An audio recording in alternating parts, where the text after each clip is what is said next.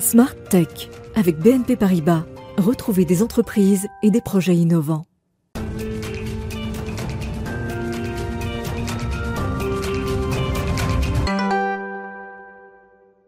Bonjour à tous, bienvenue dans Smart Tech que vous regardez dès 11h en direct chaque matin sur la chaîne Bismart. Le jeudi, vous savez, on va faire un grand débrief de l'actu, mais avant, j'ai une invitée qui va venir nous parler des données de santé ou peut-être de la fin du secret médical. Comment nous semons nos informations les plus précieuses et pourquoi elles sont si convoitées? Voici le sous-titre de l'ouvrage publié donc par Corélie Lemke. Ce sera son interview dans quelques instants. Et donc ensuite, ce sera place à l'actu avec le grand débrief hebdo de l'actu tech. On évoquera évidemment le départ de Jacques Dorset de Twitter, mais aussi euh, la citation euh, qui va nous faire réagir euh, d'un responsable de Google qui alerte sur nos projets de régulation qui créerait une sorte de web de seconde classe en Europe. Et on évoquera enfin la proposition de la Commission européenne pour protéger sur les réseaux le débat politique et l'intégrité des élections. Voilà parmi les sujets du débrief aujourd'hui. Enfin, on retrouvera notre rendez-vous avec le monde du libre et un sujet que je n'ai vu encore nulle part ailleurs. On va parler d'un projet d'envergure euh, en ce moment même euh, qui se tient en Chine. 2000 personnes sont embauchées à Wuhan pour créer le système d'exploitation souverain chinois. Ce sera donc un système open source. On conclura Smart Tech aujourd'hui par euh, notre zoom sur une innovation pour changer demain. Il y a tout juste une semaine, un londonien a reçu un œil, imprimé en 3D. C'est une grande première mondiale. Mais tout de suite, donc, c'est l'interview de Coralie Lemke. On va parler données de santé et mort du secret médical.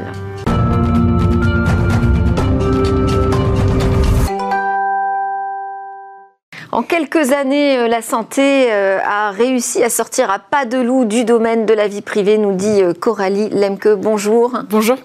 Alors c'est vrai que nos données de santé, jusqu'ici, ne s'appelaient pas des données de santé, c'était des informations très personnelles, voire intimes, qui étaient entre les mains des professionnels de santé et qui sont désormais passées la moulinette de la digitalisation et donc passées entre les mains de géants du numérique. Alors vous êtes journaliste pour Sciences et Avenir et, et là vous publiez, vous avez publié votre premier ouvrage, Ma santé, mes données aux éditions Premier Parallèle. Quel a été euh, le moteur pour euh, écrire ce livre? Est-ce que c'est justement euh, cette nouvelle, ce nouveau passage de nos données de santé à la moulinette du numérique qui vous a fait réagir ou une actualité en particulier? Non, c'était précisément ça. En fait, je suis rentrée sur ce sujet par le, scope des avancées dans la médecine grâce à l'amas de nos données de santé qui vraiment passé au, j'aime bien dire, le peigne fin des algorithmes permet vraiment de faire avancer la médecine et de dessiner la santé. On dit souvent la santé de demain mais c'est déjà la santé d'aujourd'hui. C'est vrai. alors d'ailleurs, ça c'est le point positif qu'on retrouve dans votre ouvrage aussi. Hein. c'est les, progrès qui sont euh, déjà aujourd'hui présents, mais qui sont encore plus annoncés demain vers une médecine prédictive, davantage personnalisée grâce à la, masse, à, la, main de data, mais aussi aux nouveaux algorithmes qui sont capables euh, de mieux traiter ces informations. Donc ça, c'est la partie positive. Mais vous dites, il y a un revers de la médaille. Oui, c'est que ces informations, bon, elles font avancer la santé, mais elles sont aussi euh, très, très convoitées par euh, de multiples acteurs. Ça va des cybercriminels aux GAFAM, en passant par les laboratoires. Enfin, voilà, une multitude d'acteurs qui, qui essayent de mettre la main dessus, pour différentes raisons. Et vous dites même, est-ce qu'on n'est pas en train de pactiser avec le diable C'est fort ça. Bah, ce qui est certain, c'est que cette espèce de triangle qu'on avait euh, à l'époque entre notre médecin, peut-être l'assurance maladie qui était chargée de, rembourser les soins, qui était un peu le, le garant du secret médical, commence à être mis à mal aujourd'hui. Alors ça ne veut pas dire qu'il faut plus aller chez le médecin, qu'il faut plus se confier à lui, mais il faut avoir conscience de ce risque et de voilà que nos données de santé sont vraiment convoité. Alors pour euh, le prouver, vous, vous racontez des histoires. Vous commencez par euh, celle euh, d'un étudiant finnois qui a commencé à consulter un psy à l'âge de 16 ans. Et puis sa vie s'est poursuivie tout à fait normalement jusqu'au jour où il reçoit un mail. Voilà, il reçoit en fait une demande de rançon puisque toutes ces années de consultation avaient été transcrites hein, par son, son, médecin de façon tout à fait classique dans un logiciel qui a été piraté. Et, et donc il y a plus de je crois que c'est 30 000 personnes qui ont reçu un rançongiciel menaçant de dévoiler euh, ces informations tout à fait euh, privées, puisque euh, avec son médecin, eh ben, il abordait des sujets très intimes, la santé mentale, la santé psychologique. Et voilà, un jour, on se retrouve au Son rapport avec ses parents, avec la drogue. Par exemple, voilà. Et donc, c'est un jour, on se retrouve avec ce genre de mail et on n'a pas le choix. Faut-il payer Faut-il, voilà et, alors, parce que cette histoire, elle est intéressante parce que ça permet aussi de se poser la question de, de quelles données on parle quand on parle des données de santé, finalement. C'est extrêmement vaste. Ça va euh, de la correction euh, de mes lunettes à euh, une, une, imagerie médicale, un résultat de laboratoire. Ça peut être un simple passage en pharmacie quand on sort sa carte vitale. Enfin voilà, ce sont les données de santé, comme le, le, le définit la CNIL, c'est toute information qui donne une information sur donc mon état de santé passé présent ou futur. Donc vraiment, c'est extrêmement vaste. Et le, la grosse problématique, en fait, c'est le stockage de ces données. Oui, tout à fait. En fait, euh, bah, ces données de santé euh, sont de plus en plus massives. Entre 2013 et 2020, euh, la masse de données de santé dans le monde a augmenté de, de 15 fois. Donc, euh, et sa vocation, elle est encore, euh, encore plus grande. Donc, euh, il faut trouver des solutions qui permettent de stocker ça en toute sécurité, puisque ce sont des données sensibles par définition. Et alors, vous nous parlez d'un projet très français qui s'appelle le Health Data Hub, comme son nom ne l'indique pas d'ailleurs. Donc, un hub qui rassemble l'ensemble des données de santé des Français. alors là, je trouve que vous y allez un peu vite sur le Health Data Hub. C'est-à-dire, vous le décrivez déjà comme un immense amas d'informations, la, France a choisi de donner les clés à Microsoft et notre pays a perdu la main sur les données de santé euh, de ses citoyens. Alors, ce qu'il faut rappeler que ce on l'a pas encore tout à fait perdu quand même. Bah, on est en train de la récupérer puisque le gouvernement est en train de vraiment rétro-pédaler. Euh, Olivier Véran a fait paraître euh, un décret au journal officiel il y a un an qui interdit vraiment que toute donnée de santé sorte d'Europe parce que c'était ça en fait la problématique avec Microsoft. Comme c'est une entreprise américaine, elle répond aux lois américaines qui stipulent qu'on peut transférer des données outrepasser, en tout cas, les lois nationales tout à fait. ou européennes. Ou en tout cas, voilà, le RGPD, euh, le Règlement général de la protection des données, qui, qui protège nos données de santé. Et, euh, et ces, deux, euh, ces deux dispositifs allaient complètement à l'encontre l'un de l'autre. Et voilà, maintenant, Olivier Véran s'est engagé à sortir de cette solution avec Microsoft à horizon. deux ans. Voilà, 2022, exactement. Après, reste à savoir si ce sera tenu, puisqu'entre-temps, on va avoir une élection présidentielle. Mais là où je dis que vous y allez un peu vite, c'est quand même, il faut rassurer les Français. Pour l'instant, aucune des données du SDN, donc qui était le, protecteur, le garant euh, de, de, toutes les données de santé des Français, n'a encore été transféré dans, dans ce Health Data Hub Non, alors euh, le Health Data Hub a été mis en place, euh, donc faut, faut rappeler qu'il regroupe donc, toutes les données de l'assurance maladie. Qui pour l'instant ne les a pas données, puisqu'elle a, a, engagé une requête. Oui. Voilà, donc pour l'instant on n'a pas, on n'a pas ces données-là. Oui. Enfin, le projet, c'est Et on n'a pas de sécurisation sur qui va les héberger. Non, Donc, on va dire qu'il est quand même bien mal parti. D'ailleurs, il, y, a des tribunes euh, qui, euh, sont parues dans le monde hein, pour dire euh, sauvons un peu ce projet. Aussi. Oui, d'autant que le, but, c'est de faire avancer le bien commun et la santé. Ce qui a été acté, c'est plusieurs projets donc, de recherche pour faire avancer la recherche en oncologie, sur des cancers rares, par exemple, des parcours de santé après des insuffisances cardiaques. Donc, c'est vraiment des choses qui pourraient nous bénéficier à nous. voilà, et à la recherche nationale. Alors, on a quand même derrière, on a euh, pas derrière ce S-Data, mais derrière euh, cette quantité de données de santé qui sont aussi prélevées pas seulement chez le médecin ou dans les hôpitaux, mais aussi à travers des objets connectés, euh, ce spectre des GAFAM. Oui, tout à fait. Alors les objets connectés, il faut savoir que c'est ne produisent, ne produisent, pas des données de santé à proprement parler. Euh, un nombre de pas, euh, des heures de sommeil euh, traquées par une appli, par exemple. Enfin, son électrocardiogramme. Voilà. Le pouls. Ouais, bah, ouais. ça, c'est, a priori pas considéré comme des données de santé quand c'est généré par ce genre d'appareil, sauf quand elles sont croisées avec d'autres données. Ouais. Donc, imaginons, je sais pas, je fais 2000 pas par jour. bon, c'est pas énorme, mais ça dit pas grand chose de ma santé. En revanche, si on sait qu'en plus, ben, j'ai, un, j'ai une glycémie assez élevée dans le sang, on peut se dire, ah, peut-être qu'elle va développer un diabète, peut-être qu'elle est pas très etc. Là, ça devient une donnée de santé aux yeux de la CNIL en tout cas. Et donc vous dites, euh, avec tout ça, est-ce qu'on n'est pas en train de mettre en danger le secret médical? C'est-à-dire, il est, on est, il est sur sa fin Il, est peut-être déjà mort, ce secret médical Qu'en pensez-vous? Non, j'irai pas jusque-là, mais je dirais que euh, les données de santé sont aujourd'hui euh, vraiment un, un, problème dont il faut se saisir. Euh, en tout cas, l'impact que ça a sur notre vie privée, parce que les acteurs qui s'y intéressent sont vraiment de diverses natures. Là, on parle beaucoup des GAFAM, mais il y a aussi les cybercriminels qui vraiment, enfin, les attaques en, sur les, les, structures de santé ont explosé, notamment avec le Covid. c'est plus 475%, enfin c'est énorme.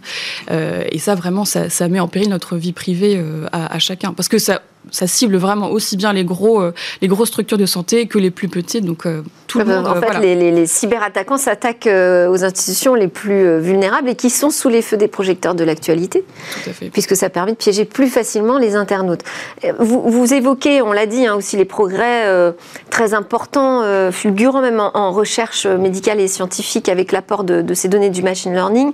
Tout ça, ça veut dire qu'il y a un Eldorado économique quand on parle du spectre des GAFAM. Ils ne sont pas juste là pour collecter des données, euh, pour vendre des montres connectées. Hein. Ça va bien au-delà. Non, bien sûr. Et puis alors, c'est vrai que la santé, c'est pas leur, euh, leur cœur euh, de domaine, mais ils ont quand même vraiment un rôle à jouer là-dedans, les GAFAM, par leur puissance de frappe sur le plan algorithmique.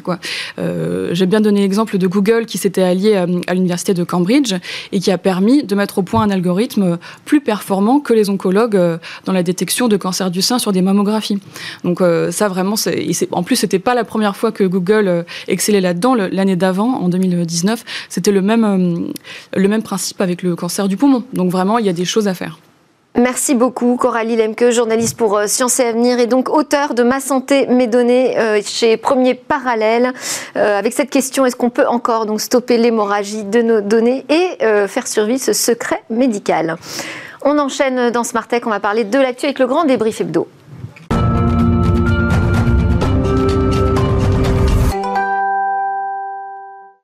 Alors pour partager ce qui agite la tech en ce moment, j'ai avec moi Alain Staron, fondateur d'Amborella. Bonjour Alain. Et puis nous sommes connectés aussi avec Fabienne Bila qui est conseillère en communication et stratégie numérique en visio. Bonjour Fabienne.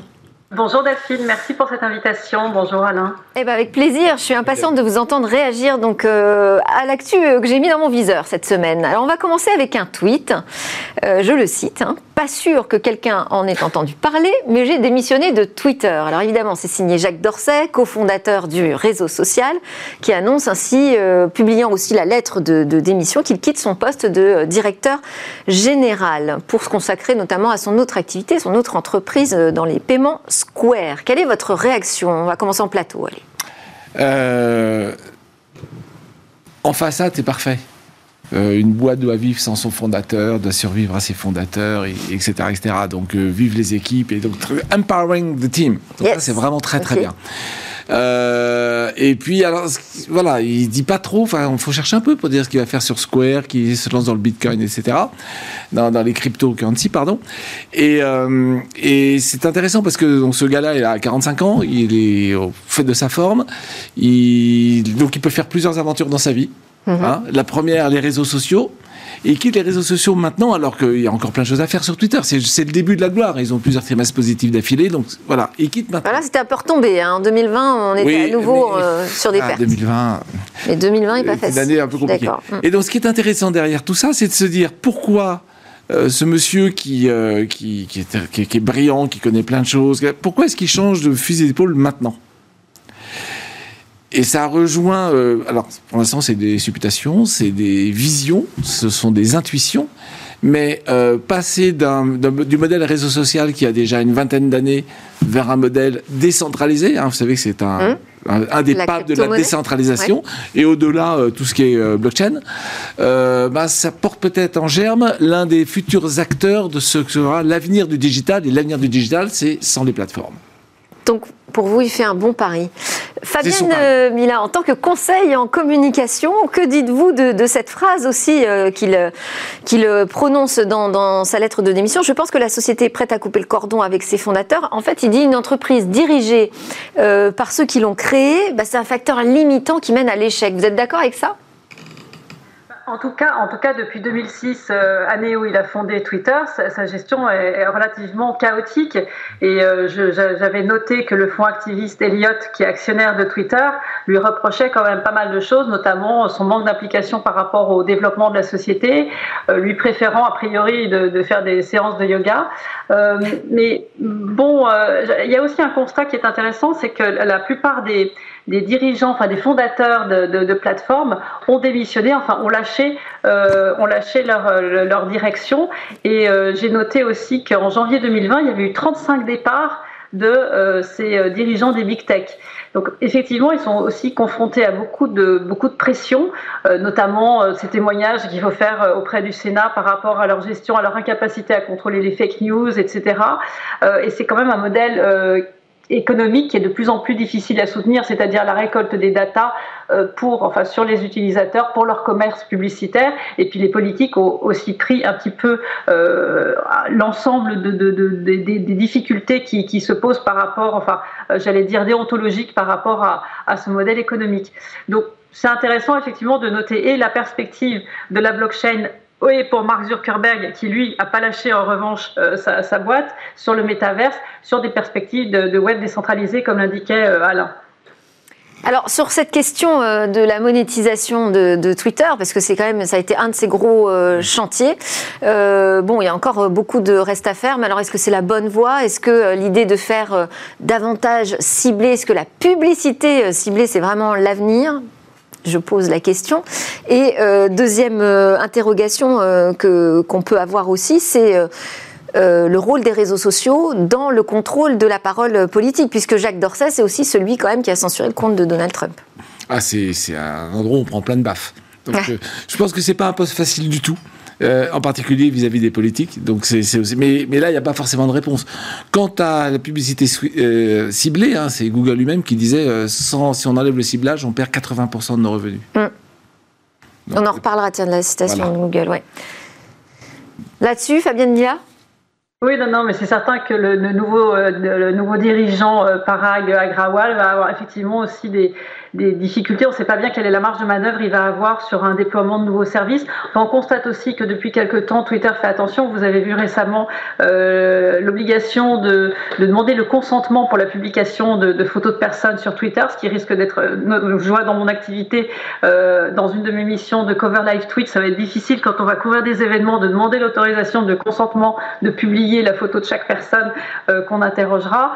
Mais effectivement, pour, pour le nouveau CEO, ça risque d'être compliqué de, trouver des perspectives euh, par rapport à cette monétisation, alors que, comme vous le dites, euh, ça a un impact phénoménal sur, euh, sur la parole publique. Twitter a un impact, le fil Twitter a un impact phénoménal comme relais d'opinion. Et donc la suite sera reprise, on l'a dit par le, directeur technique actuel de, Twitter. C'est aussi celui qui a beaucoup poussé l'utilisation de, des algorithmes et de l'intelligence artificielle. Donc pour l'instant, c'est vers là, semble-t-il, que Twitter se dirige.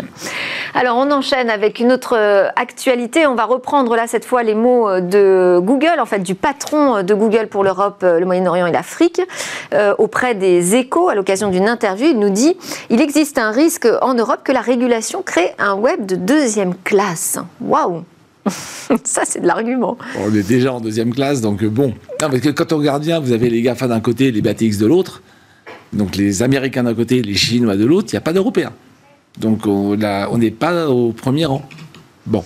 Euh, et euh, on disait sur la Business France la semaine dernière, sur euh, les dix premières capitalisations boursières mondiales, huit sont technologiques, aucune n'est européenne. Ouais. Donc il y a un vrai sujet. Donc la deuxième classe, on y est déjà. Bon. Ce qui est intéressant pour Alors, ce qu'il dit la deuxième classe, lui, il hmm. le dit en termes de service, en fait. Oui. Euh, pour lui, les, les, hmm. les, prochaines directives là, qui seront en négociation euh, en 2022, donc euh, Digital Service Act, Digital Market Act, le DSA-DMA, pour faire court, vont empêcher de, de, de, de, faire travailler ensemble différents services, et donc on aura euh, une perte de qualité de service, nous, en Europe. Bullshit. Enfin, le, pour faire le lien avec ce qui précède, quand une boîte grossit trop, les régulateurs s'en mêlent et cherchent à organiser, non pas pour les freiner, mais pour protéger les consommateurs et pas que les consommateurs, pour protéger le business. L'économie et l'innovation. Donc, c'est probablement une des raisons pour lesquelles Jacques Dorsey est parti. Enfin, il y a un moment, il se rend compte que c'est trop compliqué, il vaut mieux démarrer un truc un peu nouveau où il va plus s'amuser et grandir plus vite. Bien. Ceci étant dit, euh, vous avez vu que l'amende a été confirmée par le tribunal euh, européen, 2,4 milliards d'euros euh, infligés à Google pour abus de position dominante sur le choix des moteurs, de, les comparateurs de, prix. C'est l'exacte traduction de ce qu'ils ont dit juste avant. Un service intégré, c'est tellement plus simple. Oui, mais c'est tellement plus appauvrissant. C'est le sol pleureur. Il est magnifique, mais il n'y a rien qui pousse dessous. Donc, ils ont raison de dire si on faisait tout tout seul, ce serait bien. Ils ont tort de dire que si on ne nous laisse pas faire, ce serait pire. Non, ce sera mieux. Mais ça risque d'être mieux sans eux. la roue tourne. Hein. Je voyais un tweet où on disait bah, peut-être. On va, quand même demander à Fabien ce qu'elle en pense, parce que euh, je ne sais pas. Euh, c'est intéressant comme argument euh, qu'avance là Google face donc aux directives qui, sont, qui ont été mises en avant sous l'impulsion, en l'occurrence, de Thierry Breton. Bah, je trouve que c'est une bonne guerre, évidemment. Il ne va pas abonder dans, le sens de, des régulations qu'arrive enfin à mettre en place l'Europe. Et je voulais juste au passage signaler l'adoption du, Data Governance Act euh, hier, euh, qui, s'est passé et qui a été fait en un an. Bref, c'était une parenthèse. Mais effectivement, Matt Britting, c'est un petit peu un petit peu amusant parce qu'il avance que que cette régulation pourrait être un frein, à l'innovation. Et comme exemple, ce qui est assez concret et qu'on pratique tous, c'est lorsqu'on cherche par exemple un restaurant indien sur notre smartphone, eh bien Google nous indique l'emplacement, Google nous indique les horaires, Google nous indique euh, aussi euh, des services euh, qui, sont corrélés avec ça. Et c'est là où il parle d'innovation et de combinaison de services qu'ils peuvent apporter et qu'ils pourraient peut-être moins apporter à cause des processus administratifs qui seraient euh, inhérents à, ces régulations. Euh, il y a un autre chiffre qu'il avance, et là je suis un petit peu dubitative, en disant qu'il y a moins de 30% des recherches pour un produit, pour une location, euh, une réservation de vol, etc., qui commence par Google. Alors, je ne sais pas ce qu'en pense Alain Staron. Moi, oui, alors moi aussi, ce chiffre m'a étonné. Non, aujourd'hui, on ne le voit pas encore trop parce qu'il n'est pas encore monté très haut dans le ranking des premiers euh, plateformes de publicité au monde, mais c'est Amazon. Hmm. C'est-à-dire que maintenant, on, la recherche de produits, on la fait directement sur Amazon et Amazon vend euh, le placement dans son moteur de recherche. C'est pas encore très visible, mais le duopole Google-Facebook devient un trio Google, Facebook, Amazon. Et, et, que, et que Google fasse 30% dans un monde à 5, moi, je trouve ça pas mal du tout. on hein, aimerait bien faire pareil. Et voilà. Donc. Euh, bon, alors, on sait que la, France va prendre la présidence de l'Union européenne là dès janvier 2022. Euh, Elle sera donc en charge de conduire ces négociations autour euh, du DSA-DMA porté par Thierry Breton. on verra si cet argument a porté ou pas à ce moment-là. Juste pour continuer et je rebondis pour conclure, sur pour conclure, pardon. le modèle qu'ils mettent en avant, c'est l'intégration verticale. Si tout est chez moi, tout se passe bien. On voit bien que ça, c'est un frein et pour l'économie et pour les consommateurs. Donc le deuxième modèle qui se précise, c'est la décentralisation. Mm. Il y a de la logique hein, dans les idées d'Alain Staron. Alors, euh, on enchaîne avec euh, aussi, là encore, l'Europe euh, qui fait des propositions pour protéger le débat politique et assurer une intégrité des élections sur Internet. En fait, la Commission européenne pointe du doigt les publicités politiques. Fabienne Biage, je vous laisse réagir en premier. Oui, alors c'est pas forcément mon sujet le plus phare, mais c'est pas grave. euh, effectivement, c'est à l'instar du, DSA, du DMA, etc., du, DGA. Euh, c'est une proposition qui a été annoncée le, le 25 novembre et qui, euh, oblige un certain niveau de, transparence euh, sur les publications des publicités politiques. Donc ça limite le ciblage, ça limite aussi l'amplification des annonces avec des dispositions qui sont apparemment assez strictes. pour, pour rappel, évidemment, toujours l'emblématique Cambridge Analytica. donc ça, devrait éviter de se retrouver dans de tels scandales. je rappelle que ça avait utilisé 87 millions d'utilisateurs de, Facebook pour orienter une partie, alors une partie des utilisateurs de Facebook, hein, c'était pas massif, mais une partie des utilisateurs de Facebook sur des, avis politiques. Ce qui est intéressant, je trouve que là, euh, ça marche aussi bien sur le online que le offline. Donc, euh, euh c'est toujours le même constat de toute façon euh, auprès des plateformes numériques, c'est-à-dire qu'elles prospèrent avec cette publicité ciblée, et puis ça permet d'encadrer finalement les, les dérives. Oui, on pourrait presque s'étonner que ces mesures soient pas déjà mises en œuvre finalement, parce qu'il s'agit d'être plus transparent, d'indiquer qu'il s'agit bien là de publicité politique. Il s'agit aussi de demander l'accord explicite de l'internet. Enfin, quoi de neuf, j'allais dire là? Oui, et encore, et en plus, ce n'est que, à mon avis, le premier étage de la fusée. On vient d'un monde où les contenus étaient linéaires. Vous avez le choix entre quelques chaînes. Et donc c'était assez facile pour le législateur de chronométrer le temps de parole de chacun. Et de s'assurer que chacun ait les mêmes chances de parler, donc pour nous consommateurs, qu'on ait la chance d'être exposé à l'ensemble des messages pour faire des choix éclairés. Sur le web, vous allez là où vous avez envie d'aller, là où votre fibre euh, penche, et donc du coup vous pouvez passer à côté de plein de choses, surtout si les messages sont poussés par la publicité. Ce qui est intéressant, mais on le sait déjà. Il y a la question quand même du ciblage, parce que euh, là-dessus, c'est intéressant. Alors justement, euh, donc, entre 2016 et 2020, les dépenses publicitaires de Clinton et de pardon, oui, Hillary Clinton versus Biden et de Donald, Trump, ont été multipliés par deux. Ils ont dépensé chacun en 2020 autant qu'ils avaient dépensé à deux en 80 millions de, à deux de dollars en 2016 et, 100 millions chacun en 2020. Euh, le ciblage était un peu plus fort chez Joe Biden, qui a privilégié les femmes à 60-40 contre un Trump qui a fait du 50-50. Bien. Euh, quand vous mettez de l'argent, forcément, vous êtes, vous êtes plus exposé. Et donc, si on veut faire le parallèle avec ce qui se passe aujourd'hui sur l'égalité du temps de parole, il faudrait, et c'est pour ça que je pense à l'étape suivante, il faudrait aussi gérer les dépenses publicitaires pour s'assurer que chaque candidat ne dépense pas plus, lui et tout son écosystème. Donc, et c'est ça qui manque encore, mais qui est probablement la prochaine étape. Une fois qu'on voit bien qui dépense quoi, on voit bien l'argent, comment on peut manipuler les foules. Maintenant, quant au ciblage, oui. le ciblage, ils veulent le limiter, enfin, ils veulent le concentrer, enfin, éviter. Ils veulent l'interdire, en fait, sur euh, le, caractère euh, euh, sensible des données, à savoir l'origine ethnique, la religion, orientation sexuelle. Voilà. De, bon, très bien. Très bien. En, même temps, le ciblage, si aujourd'hui c'est l'immense majorité des publicités, c'est que ça marche bien et ça vous donne un message qui vous parle mieux. Et euh, que dire d'autre que c'est ça qui est efficace et donc euh, l'interdire paraît compliqué. Ce qui partout d'ailleurs ils le feront que sur les données sensibles. Ce qui me paraît plus embêtant, c'est quand vous allez tracer les origines des gens qui font la publicité avec un référent européen si ça vient de l'étranger. Oui. Euh, comment vous allez faire, d'abord pour n'oublier personne, et puis après pour euh, mettre le là dire, euh, c'est parce que euh, c'est. Alors justement, Fabienne Dia, ils ont, ce qu'ils disent, c'est que bah, il faut instituer des amendes, en fait, alors proportionnelles hein, en fonction des, des, types de campagnes, mais qui soient suffisamment dissuasives. Est-ce qu'avec cette arme, l'Europe peut s'en sortir? Ben, on, a le, on a le retour du RGPD, par exemple, avec, je, je n'ai plus mon temps, mais est-ce que c'est euh, je, je, recherche mes notes, un milliard d'euros de, de, de, sanctions pour le RGPD avec neuf, neuf indications de, de juridiques, neuf décisions juridiques. Bon, c'est clair que c'est, c'est pas euh, c'est pas l'incitation, enfin c'est pas la sanction financière qui, qui fait bouger les, les comportements fondamentalement et des dirigeants pas de grande efficacité pour l'instant. Non. Euh, en revanche, je voulais ajouter une chose, c'est qu'il y a quand même aussi une concentration des médias, c'est-à-dire que 90% des médias sont détenus par 9 milliardaires entre les mains de 9 milliardaires. Et, on peut aussi euh, s'inquiéter aussi de, cette concentration, c'est-à-dire ils agissent forcément en fonction, euh, ils, influent forcément sur la ligne éditoriale, sur le choix des journalistes, etc., plus ou moins un peu ou prou, mais, c'est quand même une concentration euh, qui, qui, qui, est aussi conséquente. Et je ne sais pas si ça, ça va être également mis dans le package de la régulation. Il faut aller avec la régulation sur les fake news.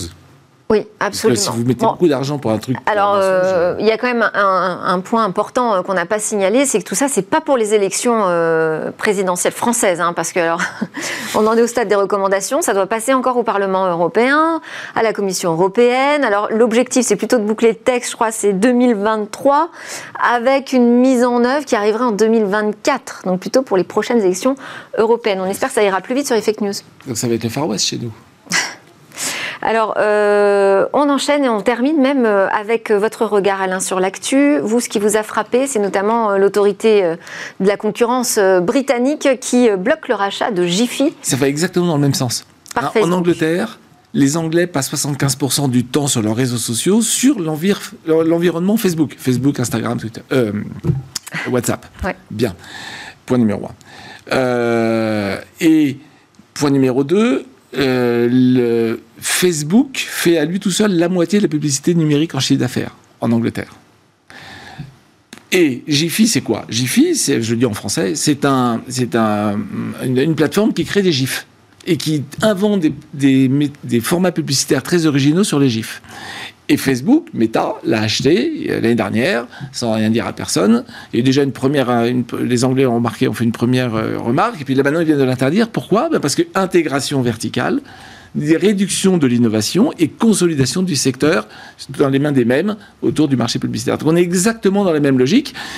Euh, le régulateur se saisit des gens qui sont maintenant, des entreprises qui sont maintenant dominantes et limite leur évolution, d'où euh, le souhait de certains de partir. On a la même chose en Chine. Hein. Euh, les Chinois, l'équivalent en Chine, vient de mettre 49 amendes, dont la moitié rien que sur Tencent et, Alibaba. Bon, c'est des toutes petites amendes, mais c'est euh, pour Alibaba parce qu'ils avaient acheté Autonavi, qui est une boîte qui fait de la navigation, limitation de la concurrence, et Tencent, ils avaient acheté China Medical Online. Donc là, on commence à retoucher le secteur de la santé, etc. etc. Euh, Fabien, il y a une réaction là-dessus sur, euh, sur euh, ces procès antitrust là, qui se multiplient et cette décision britannique qui est très forte hein, et qui, je crois, met plutôt Zuckerberg très en colère d'ailleurs. Hein. Mais je trouve que de manière générale, enfin, on était vraiment en réaction, et notamment dans notre politique. Hein, c'est assez récent qu'on se bouge réellement sur. Euh, euh, bon, je pense au, boulot d'Olivier Sichel avec Margaret Vestager depuis 2017 sur la régulation euh, des GAFA. On était un peu lent et en réaction, et je trouve que quand même, on pourrait souligner ces, ces, réussites de cohésion, notamment avec le DSA et le DMA et les 27 États membres qui sont enfin, enfin fédérés et enfin, on a l'impression d'avancer et de cadrer un petit peu tout ça.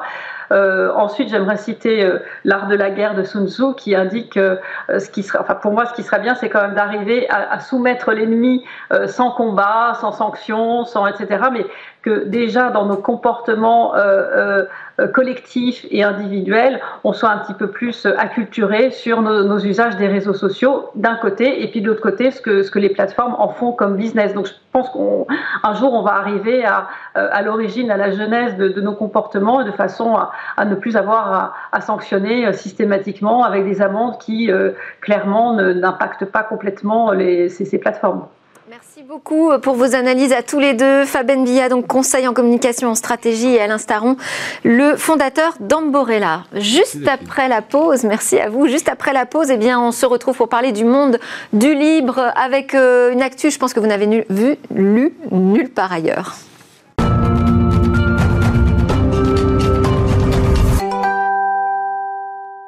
Et voilà de retour sur le plateau de Smart Tech. Alors vous le savez, on entame la deuxième partie de cette émission. On va partir notamment euh, faire un zoom sur une innovation. On va revenir sur une première mondiale, la greffe d'un œil imprimé en 3D sur un patient londonien. Mais d'abord, donc c'est l'heure de notre rendez-vous avec le monde du libre avec euh, Jean-Paul Smets, PDG de Rapid Space. Bonjour Jean-Paul. Bonjour. Alors toi qui nous fais découvrir ce monde du logiciel libre, de l'open source, aujourd'hui tu vas nous parler d'un sujet que moi j'avais euh, vu nulle part ailleurs encore, une entreprise qui vient de recruter 2000 personnes pour faire du logiciel libre en Chine. Oui, alors c'est l'entreprise Union Tech qui est une entreprise de Wuhan donc j'ai reçu euh, un coup de fil d'un de ces ingénieurs qui parle français, qui a été formé en France. Et Wuhan, en fait, c'est une ville qui a une longue relation avec la France. C'est la ville de Dongfeng, qui est le partenaire de Peugeot Citroën, aujourd'hui Stellantis en Chine. C'est la ville du laboratoire P4. C'est une énorme ville de 10 millions d'habitants qui avait euh, quand la Chine était encore ouverte, des liaisons directes en avion. Et donc maintenant, c'est la ville aussi d'une distribution Linux originale qui s'appelle Deepin. originale. Pourquoi Deepin est une distribution originale? D'habitude, les gens en fait prennent une Debian, une Ubuntu, euh, la changent un petit peu, mettent leur nom dessus et disent que c'est une nouvelle distribution. Et en fait, Deepin, c'est différent parce qu'en fait, ils ont redéveloppé complètement toute la partie environnement graphique et expérience utilisateur depuis euh, de nombreuses années. Euh, au lieu d'utiliser GNOME et KDE, ils utilisent finalement ce qui s'appelle le Deepin DE comme desktop environnement. Et ils ont écrit donc l'application terminale, de, parcours des fichiers, euh, de visualisation de la musique, de la vidéo. C'est un peu le même état d'esprit que ce que peut avoir euh, Apple quand il redéveloppe toutes les applications pour aider l'utilisateur. Et donc, en fait, Deepin aujourd'hui, c'est une distribution dont les utilisateurs disent qu'elle est particulièrement agréable à voir.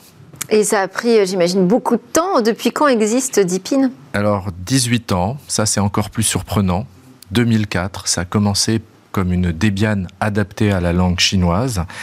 Et pourquoi c'est incroyable? Parce qu'on on ne le sait pas, mais la Chine, c'est le paradis de Windows et de Microsoft. Ah, bah ça c'est une surprise. C'est Windows partout partout, à l'université, à l'école, dans le gouvernement.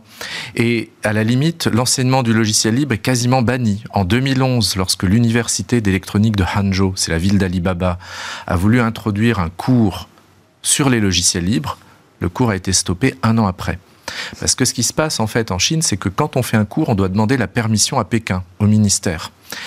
Et les fournisseurs se battent à Pékin euh, à coup de lobbying. Ils veulent en fait pousser euh, l'enseignement de leur technologie euh, plutôt que celle du voisin. Donc les logiciels libres bah, ils n'ont pas de financement euh, pour faire du lobbying à Pékin pour qu'on enseigne leur technologie. Et il faut aussi voir que la Chine, depuis 95, la visite de Bill Gates, euh, en fait, a massivement adopté euh, Microsoft et Windows. c'est le clan en fait de l'ancien président. C'est cette visite qui a déclenché une adoption massive de Windows en Chine. Alors apparemment, il y a eu un accord entre le clan de John Zeming et Microsoft en Chine.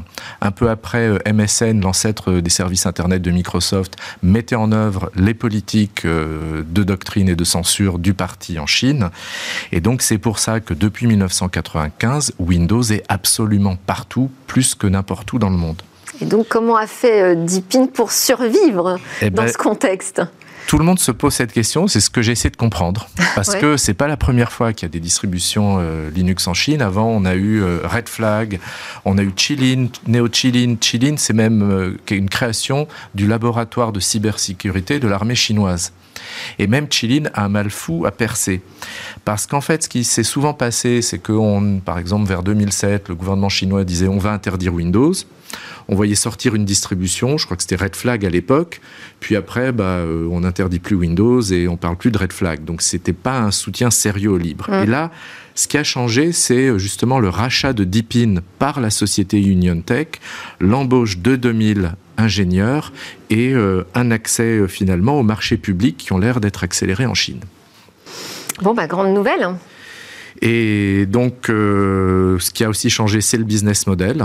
Oui. Parce qu'en fait, le système UOS aujourd'hui, en fait, est un système qui est vendu sous licence, avec en plus une commission sur un App Store.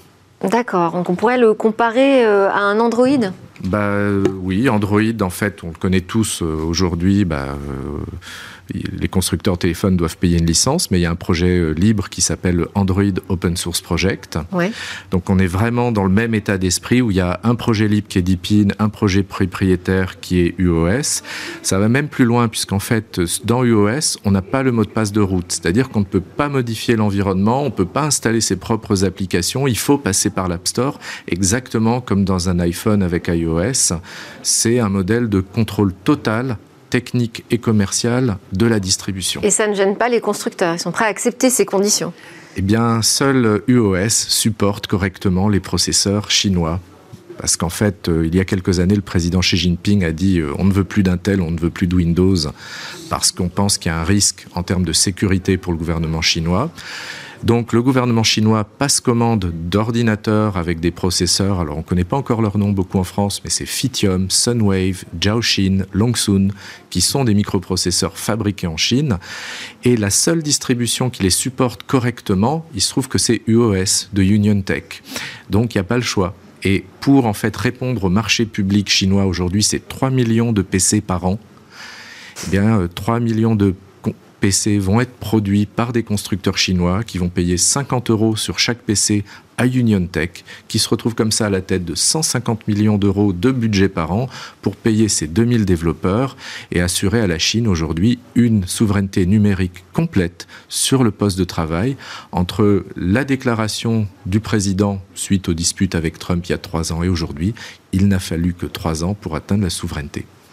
Donc cet exemple euh, va permettre de voir comment euh, aujourd'hui un OS libre, open source, peut permettre à un État d'installer une souveraineté logicielle. À condition d'utiliser les commandes publiques pour créer le marché, qui finance l'entreprise, permet d'embaucher euh, en Chine 2000 développeurs.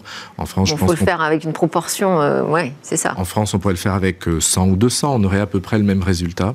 Et il se trouve qu'on a en fait déjà les constructeurs de matériel, les constructeurs de processeurs. Tout existe en Europe si on voulait faire la même chose.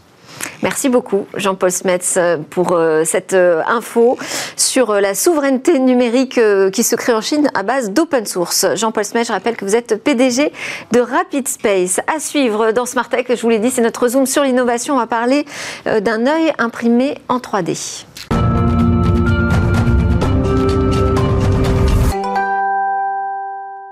Et demain, c'est notre Zoom quotidien sur l'innovation avec Cécilia. On va parler donc d'un événement qui est arrivé il y a tout juste une semaine. Un londonien a reçu le premier œil au monde imprimé en 3D. Oui, bonjour Delphine. Effectivement, une grande première qui a eu lieu précisément au Morphield Eye Hospital à Londres, vous l'avez dit. Et donc, c'est euh, un œil imprimé en 3D qui a été implanté euh, chez un patient. Ce patient, il s'appelle Steve Vars. Il a 47 ans. Euh, il est anglais et il a perdu son œil dans son enfance. À partir de ses 20 ans, il a commencé à porter une prothèse, une prothèse euh, classique en acrylique, une solution qui est en fait assez peu satisfaisante parce qu'il y a des gènes pour le patient, il la sent, euh, c'est pas agréable à porter et en plus le réalisme est quand même assez limité, on le sait quand c'est une prothèse euh, qu'on voit. Alors qu'aujourd'hui, avec cette nouvelle technologie, d'après ses premiers témoignages, ben, il a retrouvé confiance et ça c'est très important. Hein. c'est une technologie qui va apporter ça chez le patient, la confiance par rapport au regard de l'autre et puis aussi d'après les témoignages qui sont euh, divulgués par la presse euh, anglaise, euh, c'est beaucoup plus confortable. C'est une technologie qui se fait oublier et ça, c'est le plus important quand on a un corps étranger qui accompagne son quotidien. Alors, parlons de la fabrication de cette. Alors, la fabrication, vous l'avez dit très justement, c'est imprimé en 3D. Précisément, ce sont des équipes en Allemagne qui ont imprimé en seulement deux semaines cet œil en 3D. Ils se sont appuyés de données précisément. En fait, on est allé euh, scanner euh, la cavité oculaire euh, du patient. En fait, c'est très simple, c'est un laser à distance qui a réalisé ça. Donc la différence déjà est énorme dans ce, cette pratique parce qu'avant, il fallait réaliser un moulage de la cavité oculaire du patient. Évidemment, c'était une technique mais assez invasive, assez gênante, très peu confortable pour le patient qui doit recevoir cet implant. Oui, si on compare à une opération classique Alors ça, ça change rien. La, dernière étape, l'étape euh, de l'opération, n'est pas modifiée par euh, la qualité de l'implant. Donc, ce qui change, par contre, c'est ensuite la cicatrisation, elle est a priori déjà beaucoup plus rapide aujourd'hui. Ça fait une semaine. C'est ce qui était prévu, que la cicatrisation soit beaucoup plus rapide. Ça, c'est dû aux matériaux utilisés euh, avec l'impression 3D. Euh, Et le véritable, c'est le résultat, pardon, c'est un véritable œil biomimétique qui va se rapprocher le plus possible de ce que la nature aurait pu produire elle-même euh, sur le corps humain avec une définition plus claire, une profondeur aussi plus réaliste de la pupille. En fait, le matériau est fait de telle façon que la lumière rentre à l'intérieur de la pupille, contrairement à une matière acrylique qui bloque la lumière. Alors comprenons-nous bien, ça ne veut pas dire que la lumière va pouvoir être exploitée pour redonner la vie euh, euh, aux patients, la vue précisément aux patients, euh, qui va bien au demeurant. Mais simplement, encore une fois, l'effet réaliste de laisser passer la lumière va être augmenter. C'est très important pour euh, ne plus faire la différence entre, à terme, l'œil humain et l'œil implanté. Alors, assez rapidement, quelle est la prochaine étape de, ce projet Là, Steve Vars, il fait partie de l'essai clinique. Ils vont aller au bout pour montrer que c'est solide, que ça tient comme solution par rapport aux solutions plus classiques. Ils veulent aussi réduire ce temps de préparation. Deux semaines pour eux, c'est pas suffisant. Ils veulent arriver jusqu'à quelques jours seulement pour redonner la vue, pas redonner la vue, pardon, hein, surtout pas, mais pour redonner une vie plus normale à ces personnes qui ont besoin d'un implant. 80 millions de personnes dans le monde aujourd'hui ont besoin d'un implant et très peu d'innovations ont été réalisées jusqu'à aujourd'hui. Merci beaucoup Cécilia Sévry, merci à tous de nous avoir suivis. C'était Smart Tech, on se retrouve évidemment euh, demain. Demain, ce sera la grande interview et aussi le rendez-vous Smart Space. On vous souhaite à tous une excellente journée.